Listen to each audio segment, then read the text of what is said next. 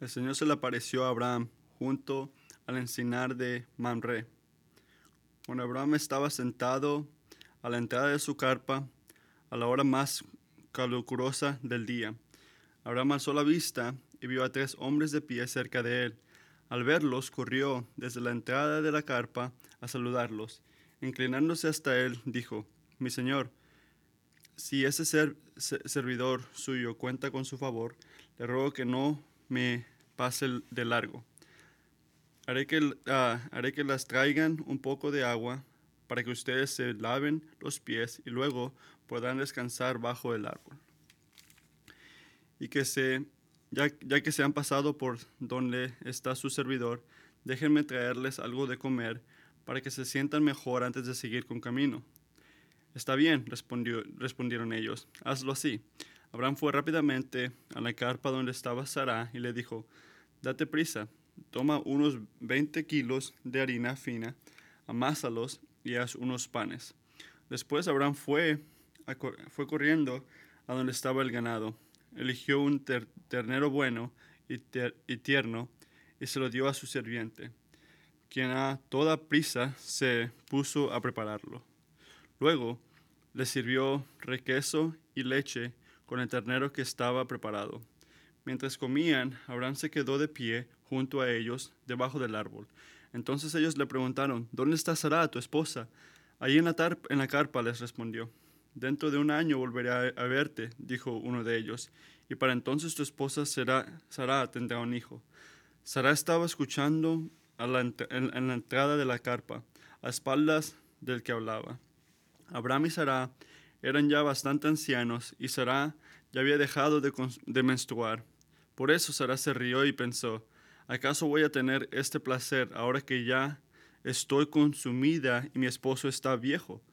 Pero el Señor le dijo a Abraham, ¿por qué se ríe Sara? ¿No cree que podrá tener un hijo en su vejez? ¿Acaso hay algo imposible para el Señor? El año que viene volveré a visitarte en esta fecha y para entonces Sara habrá tenido un hijo. Sara, por su parte, tuvo miedo y mintió al decirle, yo no me he, yo no me riendo, por el Señor le replicó.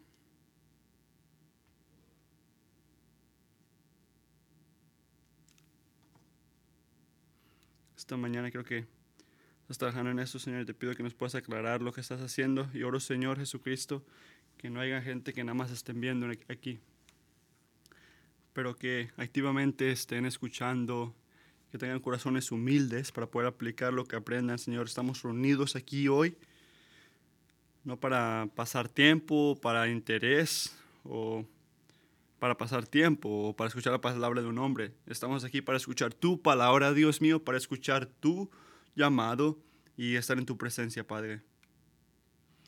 Porque no vivimos en pan, no es, la, no es el desayuno que comimos o el lonche que vamos a comer.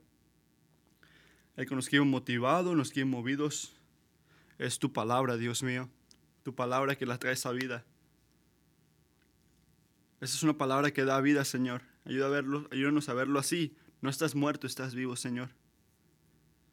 Tus palabras son vivientes, activas, y oramos que la palabra activa del Señor es, a nuestros corazones y corrija todo tipo de incredulez que tenemos, Señor.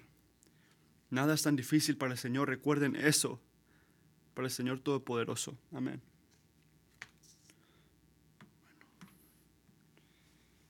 Estaba esperando ese sermón. Porque esta es una historia corta, pero Dios está haciendo todo tipo de cosas en esto. Quiero que piensen en algo conmigo, amigos. Y es esto, que una relación con Dios no es como una relación como cualquier otro humano o persona. Ha de ser obvio para usted, pero piense en eso. La relación con Dios no es como una relación humana. Y eso es verdad por muchas razones. Y ninguna más importante que Dios es el creador y nosotros somos sus criaturas. Eso es algo grande. No lo creamos a Él ni a nosotros mismos. Él nos crió a nosotros. no criaste a Dios porque necesitabas una necesidad y criaste un Dios de repente porque se te ocurrió hacerlo. No, Él te hizo a ti, te moldeó a ti. Y de, criatura a criatura, este, es una cosa buena, pero de criatura a criador es más grande, es una relación muy importante. Y es probable que te encuentres en una situación, de repente ya lo has hecho, una relación humana donde estás dando más de lo que estás recibiendo. Piensa un poco. Hay relaciones donde tú sientes que estás dando, le estás dando a alguien más de lo que estás recibiendo de alguien. Creo que eso es probable. Así que voy a dar unos ejemplos. Un matrimonio es este, algo muy grande en esto de padre a hijo. Es algo así. Dando más de lo que recibes. Y eso nunca es fácil. Nunca es fácil. Eso requiere, requiere sacrificio y es difícil para nosotros. Se trata de no ser egoísta y si estás en una relación donde estás dando más que recibiendo, para que, dure, para que, que dure esa relación, hay una cosa grande eso requiere que tú trabajes en esa relación y que la fundación de esa relación sea otra cosa que no sea recibir de esa relación, que tiene, tiene que tener otro fundamento. ¿Entiendes? Que tu relación con Dios nunca es así. Tu relación con Dios es diferente, nunca será así. Porque tú, amigo, nunca le darás más a Dios de lo que Él te da a ti. Nunca le darás más a Dios de lo que Él te da a ti. Nunca estarás en una situación donde estás dándole más a Dios que lo que estás recibiendo de Dios. ¿Por qué no? Porque ya te di la respuesta. Eres un Dios que da generosamente. Él es un rey generoso. Es quien es Él. La expresión de su amor firme es de principio hasta el fin y no tiene fin. Como dice Job, este Job dijo 41:11, ¿y quién tiene alguna cuenta que cobrarme? Mío es todo, cuanto hay bajo de los cielos, todo es del Señor, dijo él en Job. En Romanos 11 dijo, porque todas las cosas proceden de Él y existen por Él y para Él. A Él sea la gloria por siempre. Así que toda la gente de matemáticas aquí, vean esto. Yo soy con usted. Yo soy alguien en matemáticas, así que piénsalo así. Nuestra relación con Dios es eterna, es simétrica. Tenemos una relación asimétrica, perdón. Solo le das a Él de lo que Él te da primero. Estamos en deuda a su misericordia y tú eres, estás en deuda a, su misericordia por el resto de tu vida. No importa la vez que vengas a la iglesia, la vez que sacrificias o el dinero que das, o lo que le ayudas a la gente, Dios nunca le, te tiene deuda. Tú le tienes deuda al Señor en gracia. Todo. Él es el creador que da. Nosotros somos las, somos las criaturas que reciben. Se nos olvida eso o ignoramos eso o no estamos con eso. Ahí enseña lo malo que está en nuestras almas y lo que tenemos que crecer. Primero de Corintios 4, 7. ¿Quién te distingue de los demás? ¿Qué tienes que no hayas recibido? Y si lo recibiste, ¿por qué presumes como si no te lo hubiera dado yo? ¿Por qué presumes como si no te lo hubiera dado?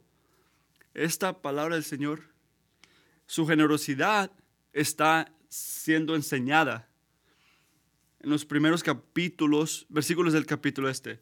El Señor le da al Señor dos opciones. Les da dos regalos que le hacen un llamado a sus vidas.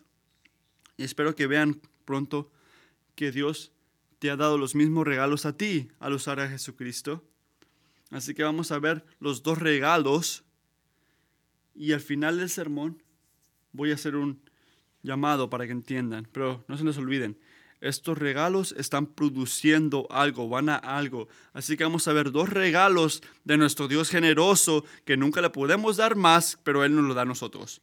Y al final, ¿qué hace eso en nuestros corazones? Yo les voy a decir, el primer regalo, Dios nos regala el regalo de su presencia.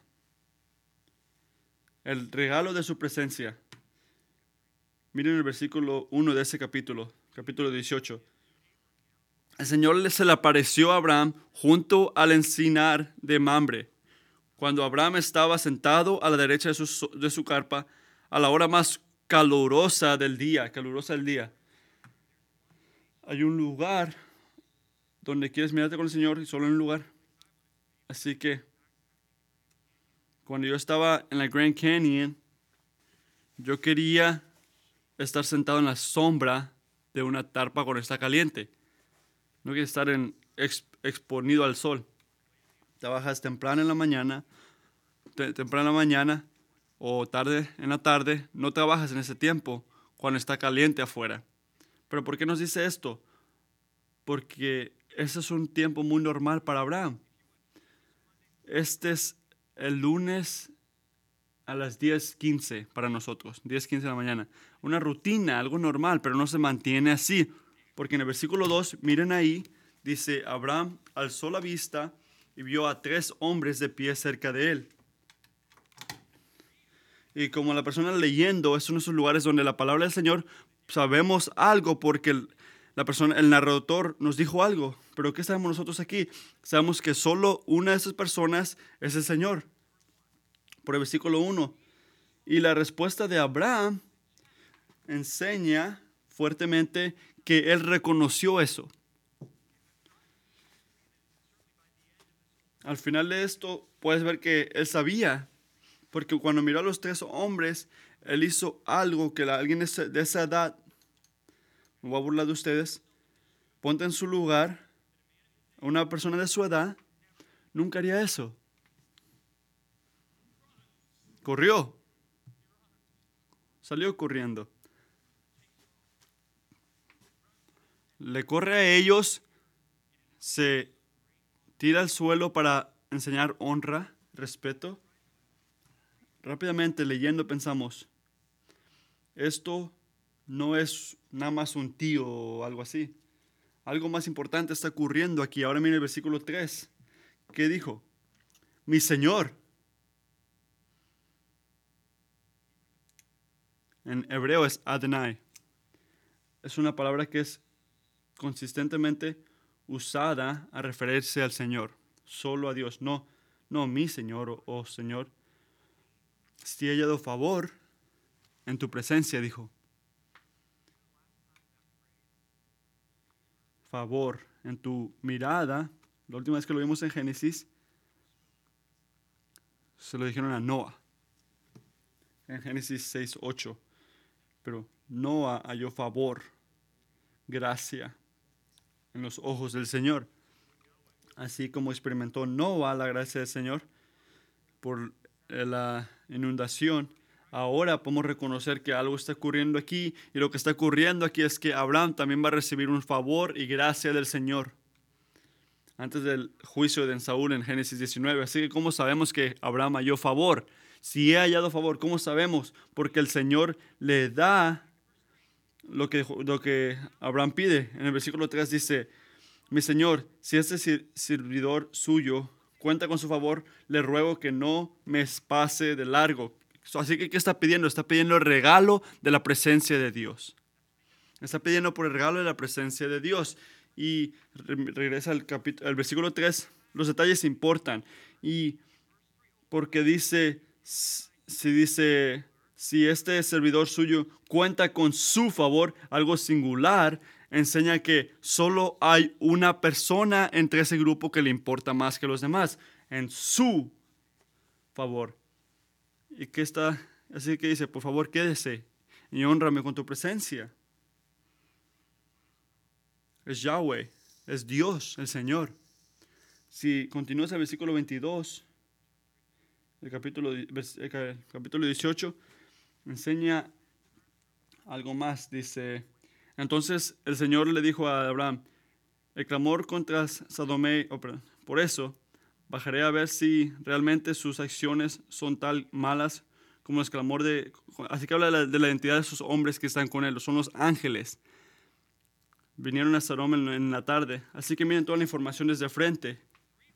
Hay tres visitantes, uno es el Señor y dos son ángeles. Así que el Señor se reveló en carne y le apareció a Abraham con dos ángeles en un día ordinario. ¿Y qué pidió? Miren el versículo 4. Dice, haré que les traigan un poco de agua para que ustedes se laven los pies y luego podrán descansar bajo el árbol. Y que han pasado por donde está su servidor. Déjenme traerles algo de comer para que se sientan mejor antes de seguir en camino. Un hombre está pidiéndole a su creador por el regalo de su presencia. Eso es lo que está ocurriendo. Un hombre le está pidiendo a su creador por el regalo de su presencia. Así que dijeron, está bien, hazlo así, dijeron ellos. Piensa en eso. Piensa. El Dios que crió el mundo y todo lo que está dentro de él no paró al darle a Abraham las promesas de, hijos, de tierra, de bendición, de favor en los ojos de Dios, no paró ahí. Se reveló y reveló su favor para que lo sepan y la relación, para que sepan la relación que tiene Abraham al venir a reunirse con él. Dios quería comer con un hombre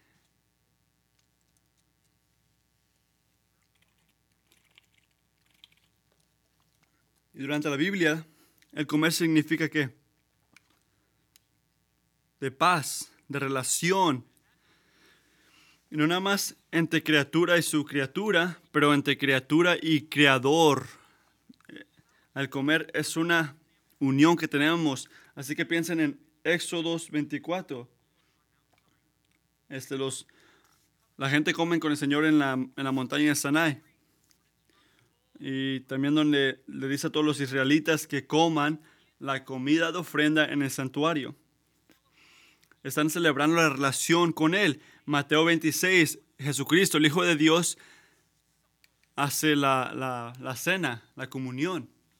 Una cena que asegura paz con el Señor en Jesucristo.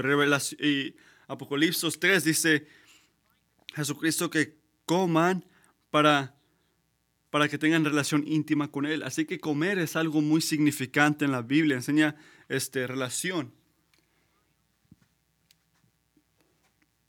Y Apocalipsis 19 abre la última unión de Dios con su de Cristo con su gente.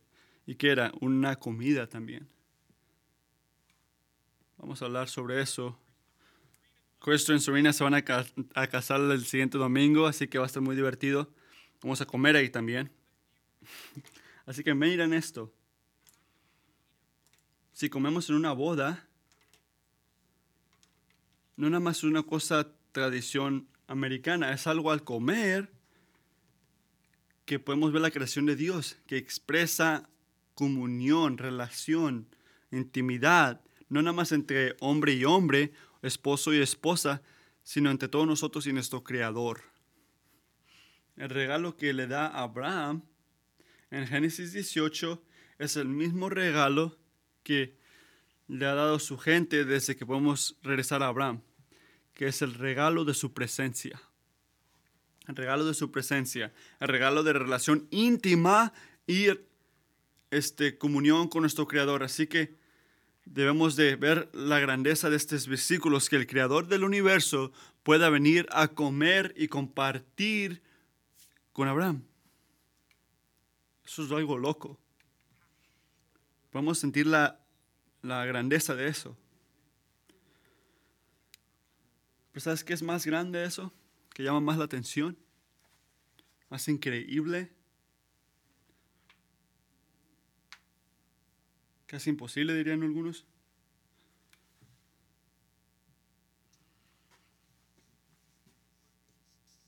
Que la palabra se hizo carne. Estuvo entre nosotros. Y hemos visto su gloria gloria.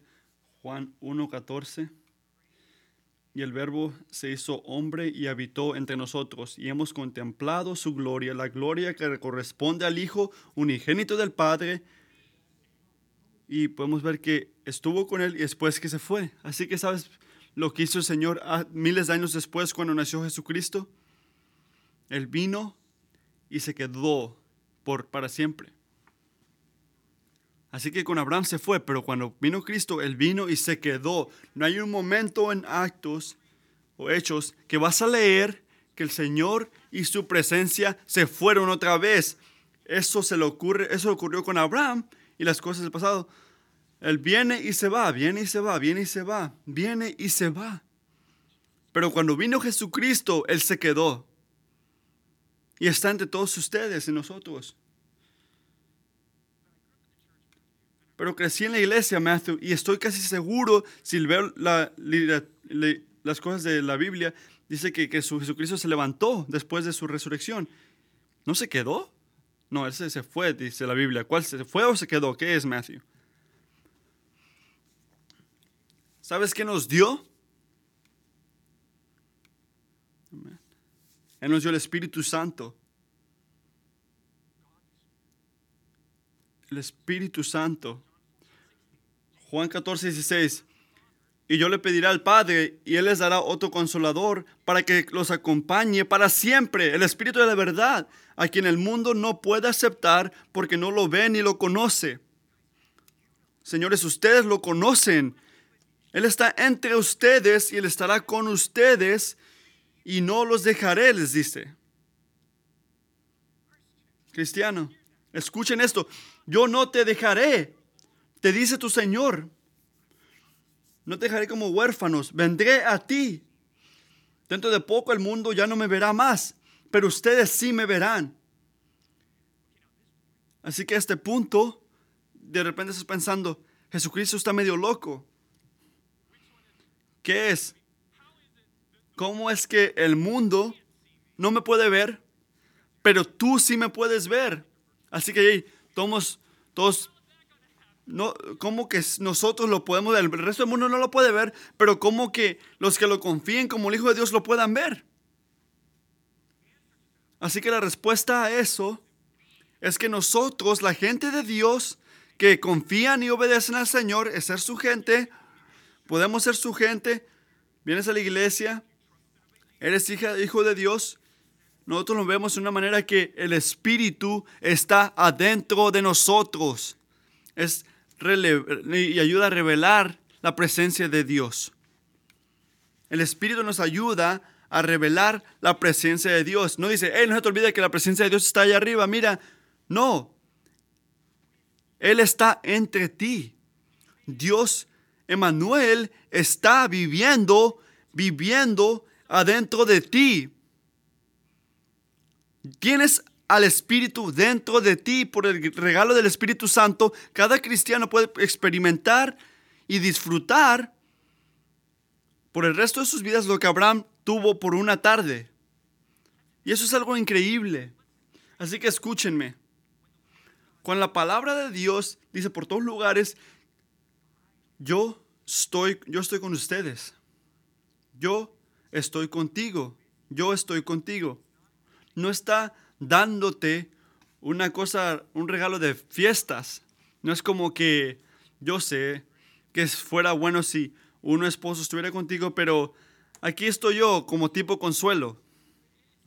No es como, hijo, yo sé que perdiste este partido, pero tienes que portarte bien alrededor. No, no es una consolación. La presencia de Dios es el mejor regalo que tu creador te pueda dar. El mejor regalo y sobrepasa todo lo demás. En Salmo 16 habla que en su presencia haré alegría para siempre y placeres por el resto del mundo, placeres que no hallarás en este mundo. Cuando lo que no estamos esperando para disfrutar en el, cielo es la presencia de Dios. Ya la tenemos aquí, no la vamos a recibir en el cielo, aquí la tenemos. Y sabes que está una manera única cuando su gente se, se unen. No nada más se relaja y, ve qué está pasando, no. Este regalo no es sagrado, es un regalo, pero no es sagrado. El Espíritu está en ti. El primer regalo que le dio Abraham es el regalo de su presencia. Le dio al hombre el honor que le prepare una comida al Señor. Así que Abraham practicó hospitalidad, hospitalidad para el Rey de Reyes. Así que lo que voy a decir no es la, el enfoque grande de este versículo o de todo esto. Es, tienes que estar agradecido que Dios vino para quedarte contigo. Esa es la aplicación grande. Hay una cosa más grande, creo yo, pero ese, tenemos que estar agradecidos que tenemos la presencia de Dios. ¿Entiendes que nosotros también podemos hacer lo que Abraham hizo? Nosotros también, usted también, cristiano, puedes practicar hospitalidad para el Rey de Reyes. ¿Y qué significa con eso? Mateo 25 dice esto. Entonces dile al rey a los que estén en su derecha, vengan, ustedes a quien mi Padre ha bendecido, reciban su herencia, el reino preparado para ustedes de la creación del mundo. Porque tuve hambre y ustedes me dieron de comer, tuve sed y me dieron de beber, fui farastero y me dieron alojamiento, recibí ropa y me vistieron, estuve enfermo y me entendieron, estuve en la cárcel y me visitaron. Y le contestarán los justos, Señor, ¿cuándo te vimos hambriento y, te dimos alimento? Y siendo y te dimos de beber. ¿Cómo, Señor? ¿Cuándo te vimos como farestero y te dimos alojamiento? ¿O necesitado y te dimos ropa de vestir? ¿Cuándo te, vi, ¿cuándo te vimos enfermo o en la carne y te, visitamos. El rey le responderá, les aseguro que todo lo que hicieron por uno de mis hermanos, aún por el más pequeño, lo hicieron por mí. Les aseguro que todo lo que hicieron por uno de mis hermanos, aun por el más pequeño, lo hicieron por mí. Es algo ordinario, algo de humano, que uses tu casa, o tu comida limitada, cosas pequeñas o grandes, cosas para expresar el amor de Dios a otra gente, no es algo opcional, no es una opción. Es la base por la cual la gente de Dios son separadas por Cristo en el juicio cuando esté Cristo en su reino, la hospitalidad. Espero que estoy diciendo eso bien. Hospitalidad. Este, la hospitalidad es la primera confirmación que nos da Génesis que Abraham estaba haciendo exactamente lo que Dios le dijo que haga. Regresando a Génesis 17, cuando Dios le dijo a la persona, caminen entre mí y no van a tener culpa. Cuando Abraham se circuncisó, vemos que Abraham está caminando este, con el Señor y está practicando hospitalidad es una de las señas que tiene a Dios en él. Es así de importante en el reino de Dios. Y el Señor no dice, si sabes cocinar, practica hospitalidad. No. O si tienes una casa bonita, practica hospitalidad. O si tienes mucho dinero, practica hospitalidad. O si es fácil o conveniente y está en tu tiempo, este, considera practicar la hospitalidad. No, eso no dice el Señor. ¿Qué dice Dios? Romanos 15, 7 dice, este, bienvenidos todos, como Dios los ha bienvenido a ustedes. Así que tenemos que ser buenos en la hospitalidad y tenemos que amar con lo que Dios nos ha dado. Eso es lo que está pasando aquí. Estamos viviendo y demostrando la relación que tenemos con Dios en Cristo al ayudar a la gente a nuestro alrededor. Por eso es importante este, la hospitalidad, porque es una expresión de la relación que tenemos con Dios y saber que Él está entre nosotros. Cuando abres tu casa para practicar esto, estás extendiendo, expresando la grandeza de nuestro Dios. No es un regalo que te puedes quedar. No es de que soy extrovertido. No es amo levantarme temprano los domingos para hacer comida para la gente. Eso es raro, sí, ya sé. No. No se trata de... Voy a seguir practicándolo si me lo hacen a mí. Es una presencia de Dios. Recuerden eso. Y quiero honrarte a ti. Y, es verdad. Por 30 años de practicar esto. Sabes que el siguiente abril vamos a tener 30 años con esta iglesia. Esta iglesia empezó cuando yo tenía 5 años. Es algo increíble. Y mientras yo tengo el privilegio de este, entrevistar a nuevos miembros, cuando les pregunto por qué, cómo sabes que Cristo te bienvenió a esta iglesia, ¿sabes qué dicen ellos? Dicen una parte de hospitalidad que recibieron. Uno de ustedes que no los dejó salir de esa puerta sin correr como Abraham. Buenos días, ¿cómo estás? ¿Quién eres tú? Yo soy Matthew. No te conozco, yo soy introvertido, así que esto es raro.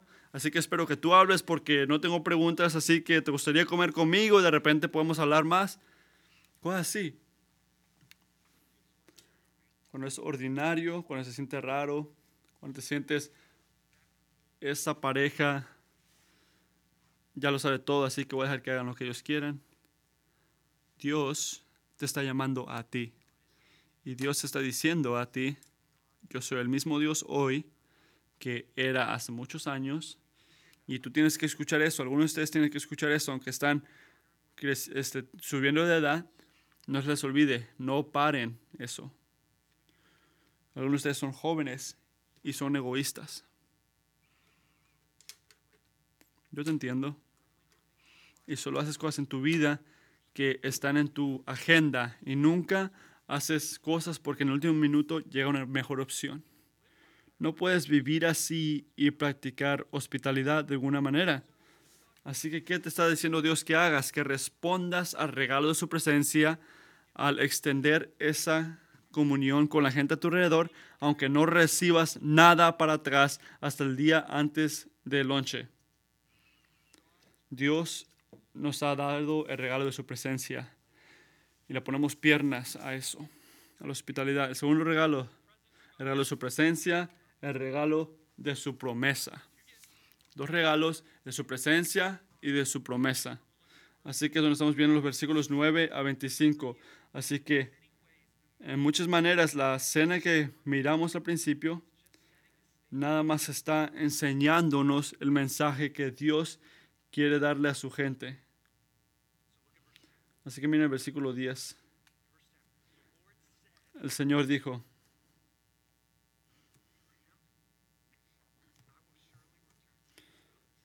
dijo, dentro de un año volveré a verte, dijo uno de ellos, y para entonces tu esposa Sara tendrá un hijo. Yo leí eso y pensé, para la verdad, este fue mi primer pensamiento. Yo ya prediqué de esa promesa, no tengo nada que decir ya. Ya, Señor, ya les dijiste. Ya les dijiste otra vez. 12, 15, 17, 18. Ya entiendo. Yo entiendo. Va a tener un hijo. Ya entiendo, Señor. ¿Por qué otra vez? Y después me llegó. De repente hay una razón por la cual Dios está repitiéndose.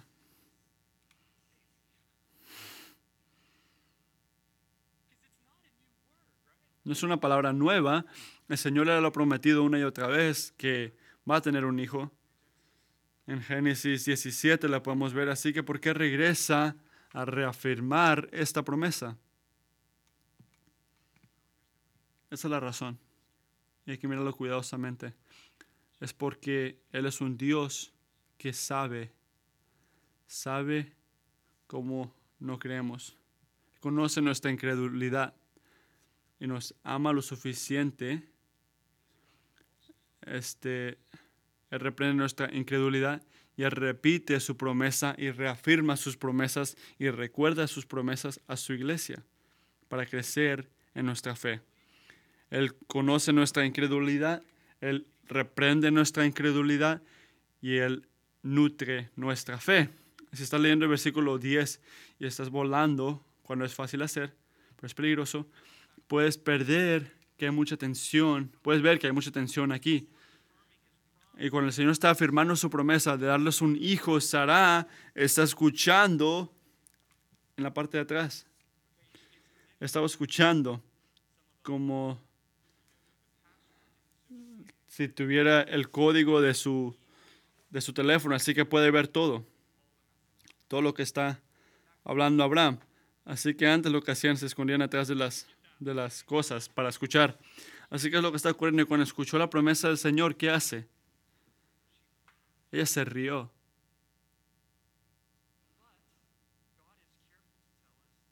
Pero el Señor tiene, es cuidadoso al decirnos que ella se rió, igual como Abraham se rió en el versículo, en el capítulo 17. Mira el versículo 12. Por eso Sara se rió y pensó. Así que se rió a sí misma. No se rió y dio vueltas en el piso. No, se rió a sí misma. Es exactamente lo que hizo Abraham en el capítulo 17. Mira el versículo 11. Porque Abraham y Sara eran ya bastante ancianos y Sara había dejado de menstruar. Ya, ya había pasado esto. Por eso Sara se rió y pensó, ¿acaso voy a tener este placer ahora que ya estoy consumida y mi esposo está viejo? Así que es lo que está diciendo es, ella es esto. Sara está diciendo para, para tener hijos, no más difícil para mí, es algo imposible biológicamente para mí. No es una de esas cosas que de repente si alguien me ayuda de un lugar de fertilidad, esto es, ya mi cuerpo humano no puede, ya no es capaz de tener hijos. Es lo que está diciendo, al 100. Ya no puede. Así que se ríe. Ella se ríe. Oh, este. Uh, Gordon escribió esto. No río por su arrogancia arrogante, sino porque una vida de larga desilusión le había enseñado a no aferrarse a las pajas. La, desesperanza, no el orgullo, fue la razón de su incredulidad. La, este, desesperanza. Ahora mire el versículo 13. Por eso el Señor le dijo a Abraham, ¿Por qué se ríe Sara?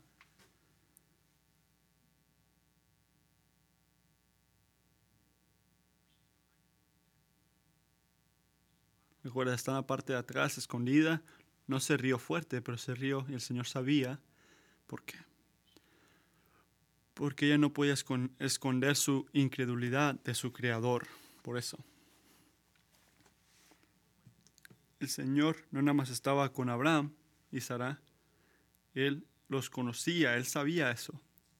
Eso es algo íntimo, de repente mejor de lo que ellos lo conocen.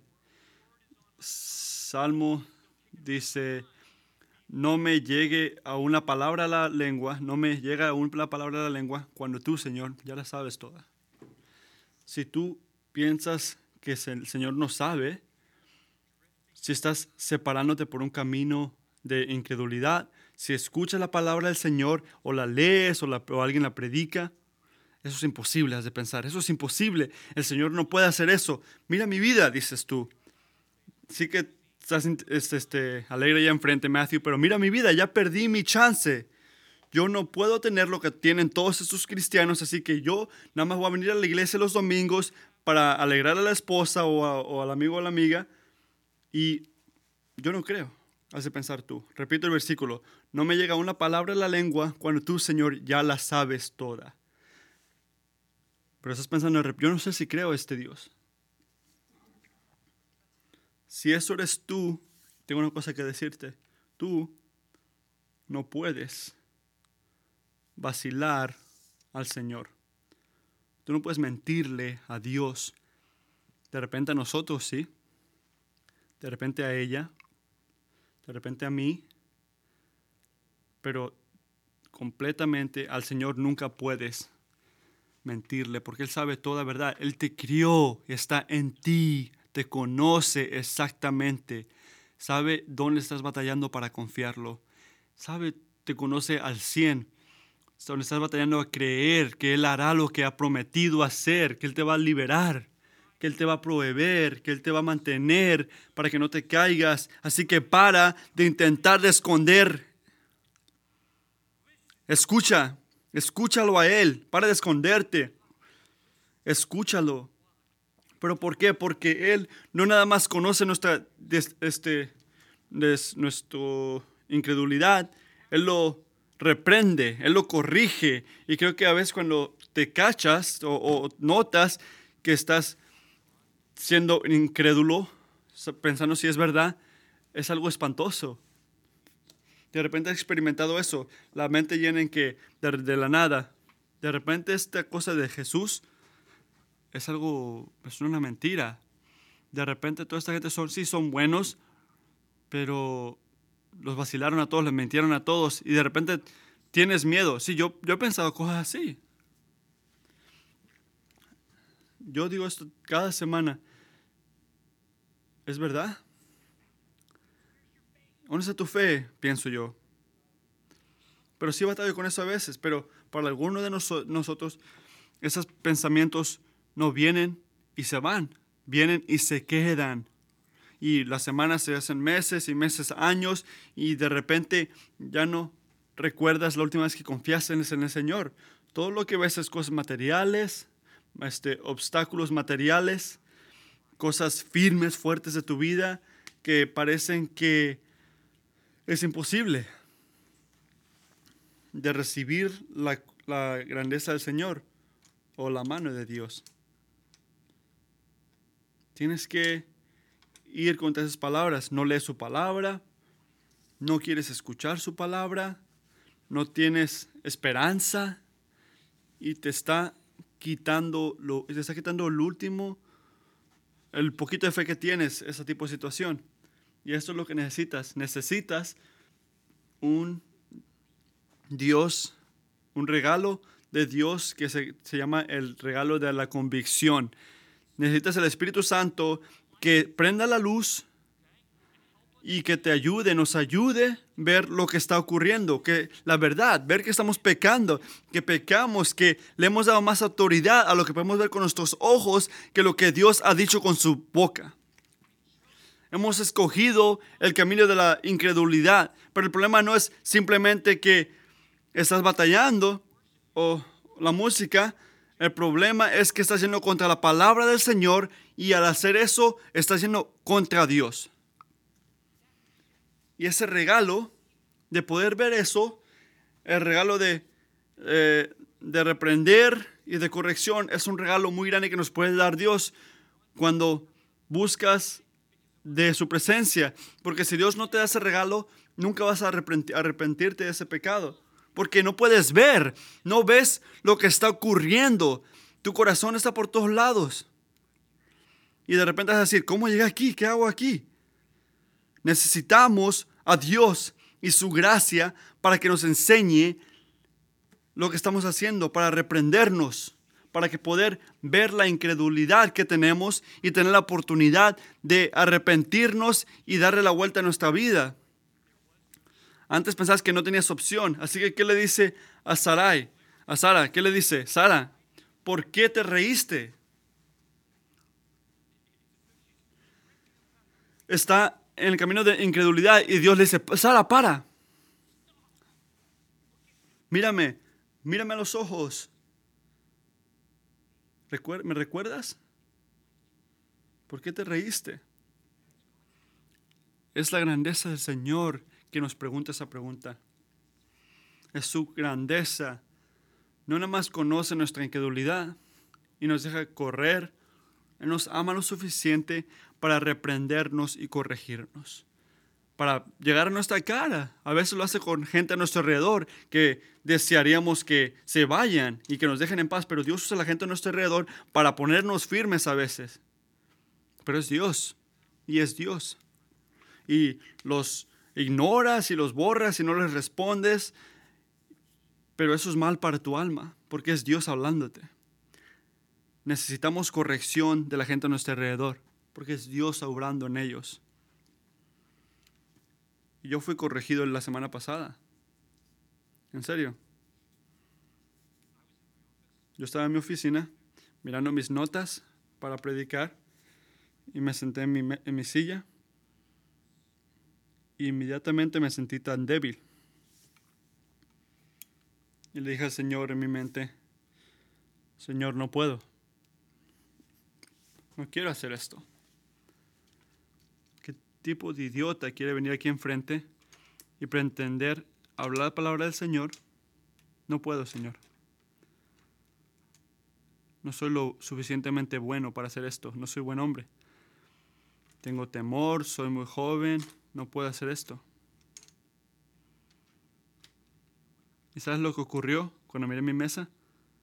Mi, mi, teléfono estaba ahí. Un texto que estaba ahí. Dos segundos pasaron después de lo que abrí mis ojos.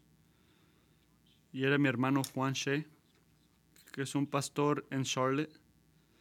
Y dijo esto. Hola hermano. Tú estabas en mi mente esta mañana. Así que estoy orando por ti. Y Kingsway. Confía a Dios que use su palabra para hacer su voluntad hoy. Estoy agradecido por ti, hermano.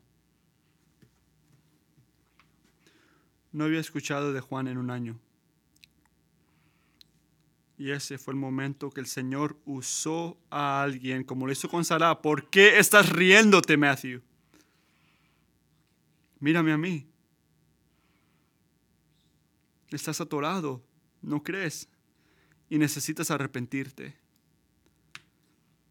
Es un regalo. Es un regalo. Dios conoce nuestra incredulidad y Él nos da una promesa, Él nutre nuestra fe. Nutre nuestra fe. Regresen al versículo 13. Versículo 13. Pero el Señor le dijo, ¿por qué se ríe Sera? ¿No cree que podrá tener un hijo en su vejez? ¿Por qué se rió Sara? Podemos parar ahí y alabar al Señor ahí, que no paró con esa palabra de corrección. No paró ahí.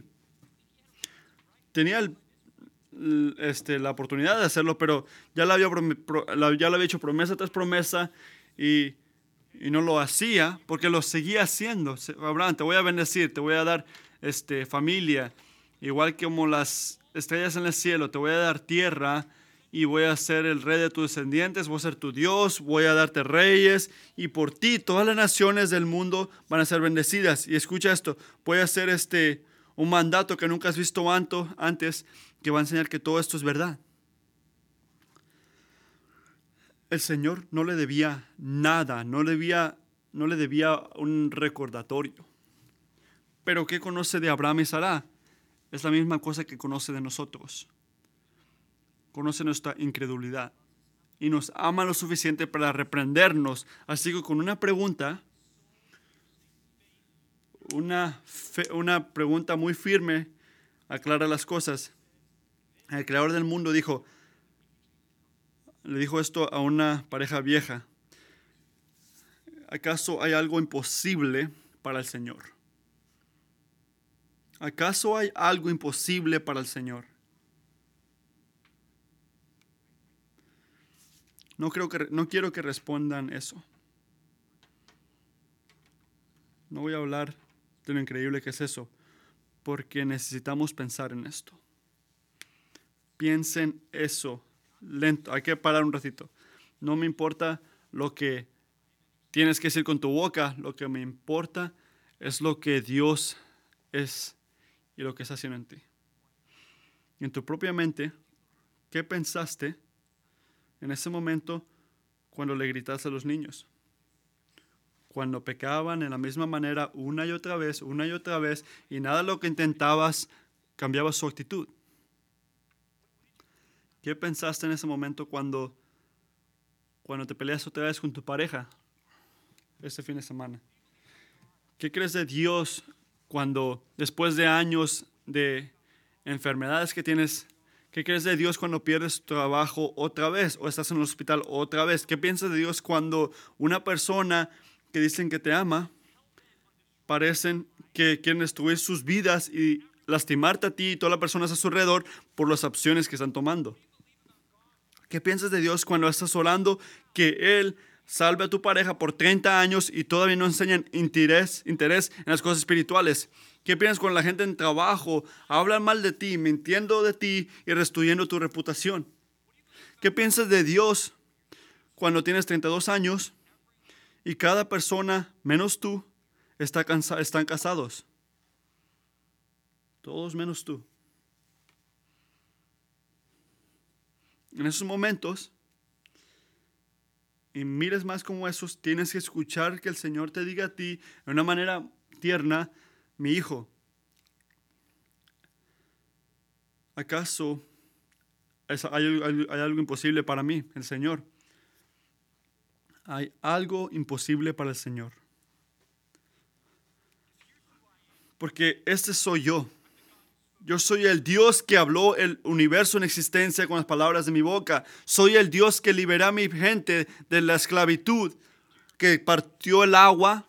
Yo soy el Dios que está en el trueno, el Dios que le dice a la luz donde ir, mando a la gente al exilio, este, libera a mi gente, levanto reyes, los bajo, lleno todas cosas, yo reino sobre todas cosas, mis planes son perfectos y mis propósitos van a ocurrir siempre. ¿Por qué? Porque eso es lo que significa ser Dios. Yo soy quien soy, dice el Señor. Nada, nada es imposible para mí.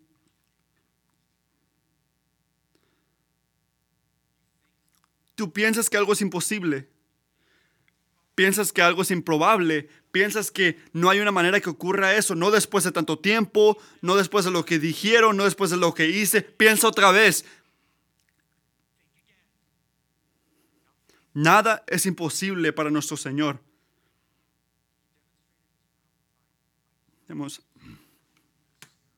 Demostró su poder al darle un hijo a Sara, pero ha revelado cosas más grandes al darnos su Hijo Jesucristo. Asimismo, vine a ti en carne. Mi vida en este mundo fue un testimonio. Mi muerte en esa cruz fue una revelación de mi poder. Mi resurrección enseñó que nada, absolutamente nada, ni la muerte puede pararme.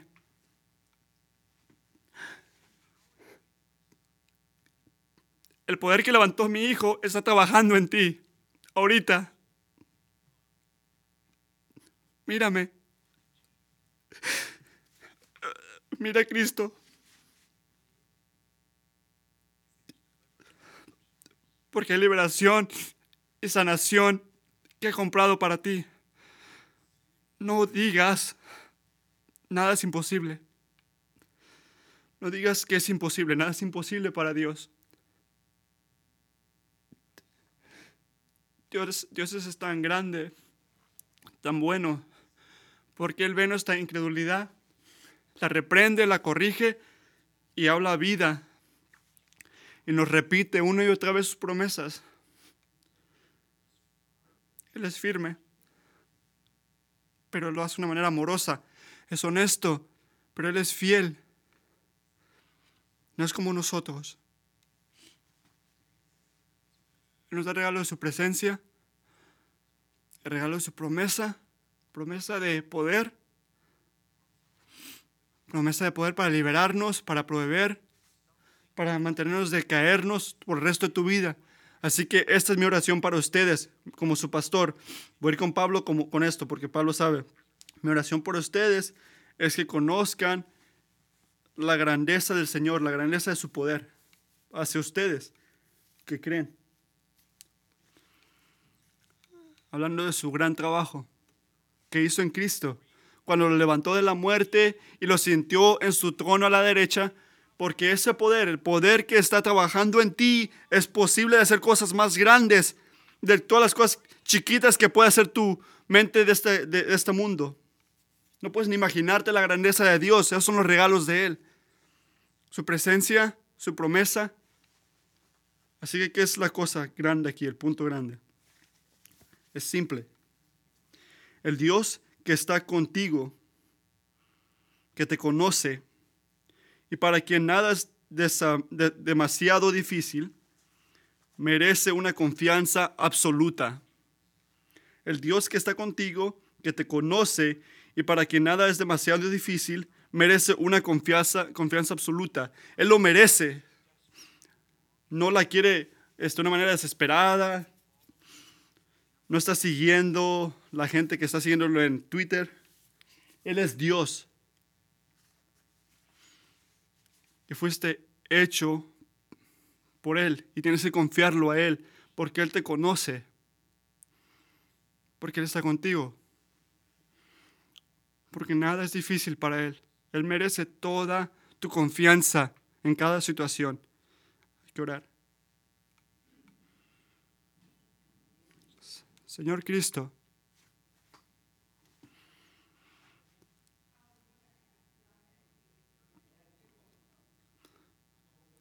Tú eres increíble, Señor.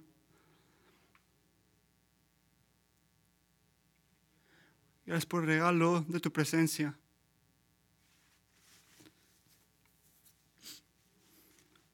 Gracias por el regalo de tu promesa. Gracias que repites tus promesas las veces que las olvidamos. Una y otra vez las repites. Y te pedimos, Jesucristo, que hoy que tú puedas este, nutrir nuestra fe igual de lo que le hiciste con Abraham y Sara hace mucho tiempo y que el Espíritu habla, hable la misma fe, las mismas palabras a nosotros ahorita. ¿Por qué te reíste? Nada es imposible para el Señor.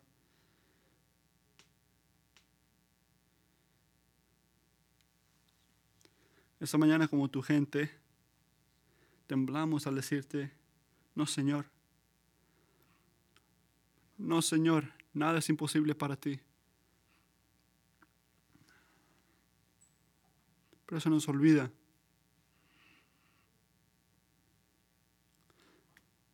Y se nos va a olvidar antes de salir aquí. Y te pido, Señor, que te agradecemos que tú eres un Dios fiel, que sigue corriendo tras nosotros por tu palabra, que nos la leen nuestros hermanos